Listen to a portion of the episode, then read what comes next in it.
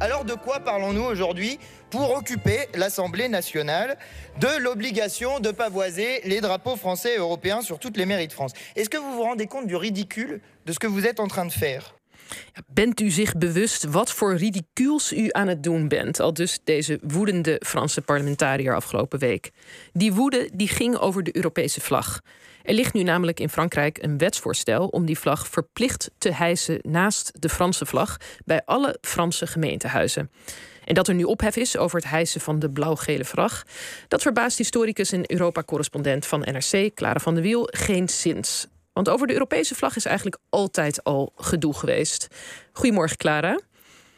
Goedemorgen. Goedemorgen. Vertel, wat, wat, wat is er aan de hand in Frankrijk op dit moment?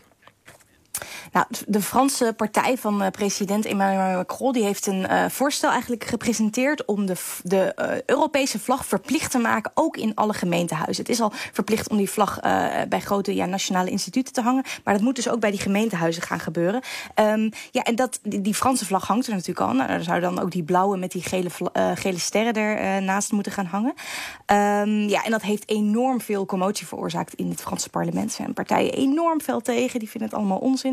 Maar het is wel zo dat het afgelopen eh, week al is aangenomen door de Assemblée. Dus het hoeft nu eigenlijk alleen maar door de Senaat ook te worden aangenomen. En dan is het echt een wet. Ja. En dat is, uh, ik begreep zelfs ook nog dat, dat het niet voor het eerst is dat er hier gedoe over is. Ook hier in Nederland, dat er hier onlangs ook nog gedoe was over de Europese vlag. Pogingen om die op plekken die... te hijsen waar andere mensen het dan niet mee eens waren. Hoe zit dat? Ja, je ziet dat die vlag eigenlijk altijd heel veel losmaakt. In Nederland uh, ja, zien we hem eigenlijk bijna nooit. Ik moet zeggen dat het mij altijd opvalt dat ik in Frankrijk juist wel heel veel zie. En in Nederland eigenlijk niet. We houden natuurlijk helemaal niet zo van vlaggen in Nederland. We hebben pas sinds kort ook bijvoorbeeld een Nederlandse vlag in de Tweede Kamer opgehangen. En nu zijn er dus ook partijen in Nederland die vinden daar moet ook een Europese vlag naast hangen. Onder meer D66 en Volt. Die hebben ook onlangs op Europadag, 9 mei, hebben ze zelf zo'n vlag al uitgerold in de Tweede Kamer. Nou, dat leverde ook enorm veel commotie op. En Wilders die riep van de fik erin. Dus je ziet dat het ook in Nederland uh, wel een soort van ja, symbool is geworden... wat nogal wat emotie uh, losmaakt. Ja, dus wat dat betreft zijn die Fransen niet zo uitzonderlijk. Uh, ik begreep dus van jou dat eigenlijk de hele geschiedenis van die vlag... er een van allerlei gesteggel en gedoe is. Um, waar begint die geschiedenis? Ja, en dan is het wel goed om te benadrukken dat die vlag, die, was, die is nu natuurlijk heel erg symbool, staat die voor de Europese Unie. Mm -hmm. Maar dat was eigenlijk de vlag van de Raad van Europa. En de Raad van Europa is een soort van ja, uh, mensenrechten samenwerking die werd opgezet na de Tweede Wereldoorlog, eind jaren 40, begin jaren 50, waarin verschillende Europese landen gingen samenwerken. En toen had men eigenlijk al heel snel het idee van ja, als we dat gaan doen, dan moeten we daar ook een soort van vlag, een symbool hebben, zodat het duidelijk is dat wij daarvoor staan en dat wij uh, ja, uh, nu, vanaf nu echt gaan samenwerken samenwerken in dat verband. Uh, en dat was dus begin jaren 50. Er werd een soort van wedstrijd uitgeschreven om, een, uh, om een, met een vlag te komen.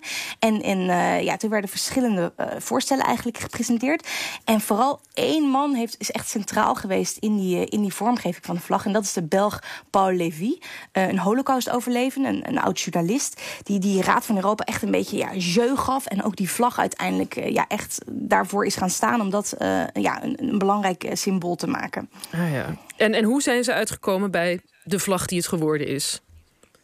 Ja, dat is een enorm gedoe geweest. Er zijn echt enorm veel ontwerpen allemaal de revue gepasseerd. Als je terugkijkt van wat dat dan zijn, dan is het heel vaak een kruis. Hè. Je ziet dat, dat, dat die katholieke traditie van Europa, die christelijke traditie, wel heel prominent een rol speelde bij al die vlaggen. Uh, maar op een gegeven moment is ook die ster uh, ja, om een of andere reden een beetje opgekomen. En het is niet helemaal duidelijk waar dat komt. Er zijn wel historici die het, uh, die het koppelen aan de ster van de geallieerden uit de Tweede Wereldoorlog. Hè. De geallieerde troepen hadden een ster op hun, op hun uniform.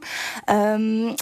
en, en, maar, toen de ster eenmaal uh, het was geworden van ja, daar moeten we iets mee. Toen waren er nog een heleboel verschillende vormen. Ook bijvoorbeeld een ster op alle plekken van de hoofdsteden van de landen die meededen. Uh, nee, en hoeveel sterren in een rondje zouden moeten worden, was ook nog gedoe. Want uh, op dat moment was het Saarland was nog een beetje een soort van betwist gebied tussen Duitsland en Frankrijk. Dus als het Saarland wel werd meegerekend als onafhankelijke staat, dan zouden het 15 sterren moeten zijn. Nou ja, dat wilde Duitsland niet. Ja, 14 sterren wilde Frankrijk dan weer niet. 13 sterren was een ongeluksgetal. Dus zo zijn ze uiteindelijk bij 12 sterren uitgekomen. Uh, ja, en dat is het nu nog steeds.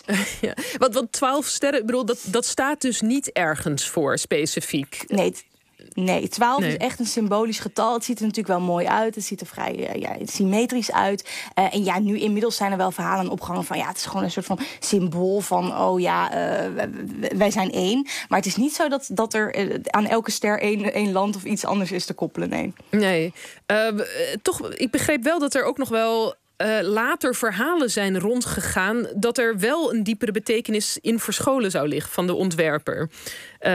Weet jij daar meer van? Hoe zat dat?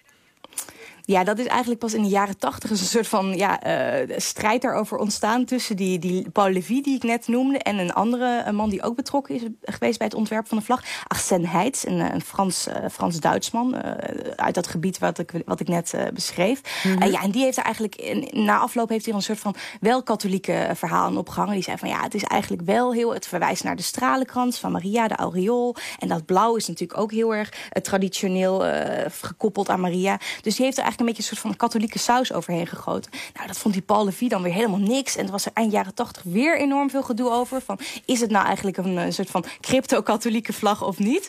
Uh, ik denk dat in ieder geval die betekenis er nu niet echt meer aan gekoppeld wordt. Ja. Oké. En uh, ik ben toch ook nog wel benieuwd. Kijk, de vlag die het geworden is, is vind ik best mooi. Zeker, ik bedoel, ja, ik vraag me dan toch ook wel af: zijn er nog vlaggen in, in de running geweest waar we heel blij van moeten zijn dat ze het niet zijn geworden? in die wedstrijd. Ja, ik denk dat.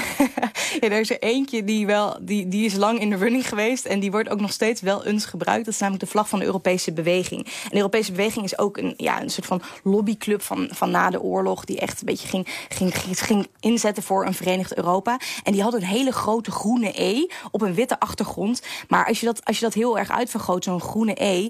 Uh, ja, dan, dan krijg je dus eigenlijk meer een soort van witte uitkeping. En dat ziet er gewoon best wel een beetje uit als een onderbroek. Dus ik kan me wel voorstellen dat we redelijk blij mogen zijn dat die het niet geworden is. Oké, oké. nou dan, dan zijn we nog blijer nu. Ik, word, ik voel me al ietsje positiever over de vlag die we nu hebben. Um, en uh, ik, tot slot, ik ben toch ook nog wel benieuwd. Van, er is dus altijd gedoe geweest over die vlag. Uh, waarom moeten we eigenlijk sowieso een vlag hebben? Heb jij daar nog een idee over? Wat is nou het belang van die vlag? Als er zo, zoveel gedoe over is, gesteggel, hoe die eruit moet zien... en zelfs nu nog waar je moet hijsen. Ja, nou, dat, dat is inderdaad ook wel een discussie geweest die ook daarna in de Europese gemeenschappen is opgekomen. Hè. Dus dat is echt de voorloper van de Europese Unie. In de jaren tachtig heeft men toch besloten van ja, we moeten eigenlijk meer doen om dat Europa ook bij de mensen zichtbaarder te maken. Om dat ook echt gevoel te laten oproepen. En dat had te maken ook met een hele lage opkomst bij de Europese verkiezingen. Dus er moest eigenlijk een beetje een soort van ja, corporate identity voor Europa gecreëerd worden. En toen hebben ze in, in 1986 eh, hebben ze dus inderdaad besloten om ook die vlag van de Raad van Europa ook voor voor Europa als zodanig en ook voor de Europese instellingen te gaan, gaan gebruiken. Om eigenlijk uit te dragen van ja, wij zijn er. Eh, mhm. voor u, ook voor de mensen. Er is toen ook het Europese volkslied is ook aangenomen. Hè, ode, ode aan, de, aan, de, aan de vreugde, ode aan de, uh, aan de freude. Um, dus dat heeft allemaal uh, daarmee te maken. En ja, en of we het moeten hebben, um, daar kun je natuurlijk over discussiëren. Nederland is altijd een beetje tegen geweest. Hè. Die heeft zoiets gehad van ja, dat lijkt ons toch echt veel te veel op een superstaat. Ja, dat verklaart ook wel waarom wij nog steeds een beetje, ja, een beetje afstand nemen van die vlag. Hem liever niet te veel ophangen. Maar je moet wel echt erkennen dat die vlag, zeker ook buiten Europa, wel een heel belangrijke symbolische kracht heeft. Hè. Uh, ik kan me herinneren, een paar weken geleden waren er hele grote pro-Europese demonstraties in Georgië. Nou, dan zag je een vrouw die door een waterkanon werd, werd beschoten. En die bleef maar wapperen met haar Europese vlag. En zie je, dat, dat maakt daar echt wel emotie los. En vorig jaar, toen Oekraïne kandidaatlid van de Europese Unie werd, uh, toen werd juist dus ook de Europese vlag werd er met heel veel symbool werd er toen dat parlement ingedragen. En mensen moesten huilen en applaudisseren. En dat was echt een heel belangrijk moment voor hen. Um, dus ik denk wel dat, dat het feit dat uh, die vlag daar wel heel veel losmaakt... dat toont wel dat het meer is dan alleen maar een stukje stof, ja.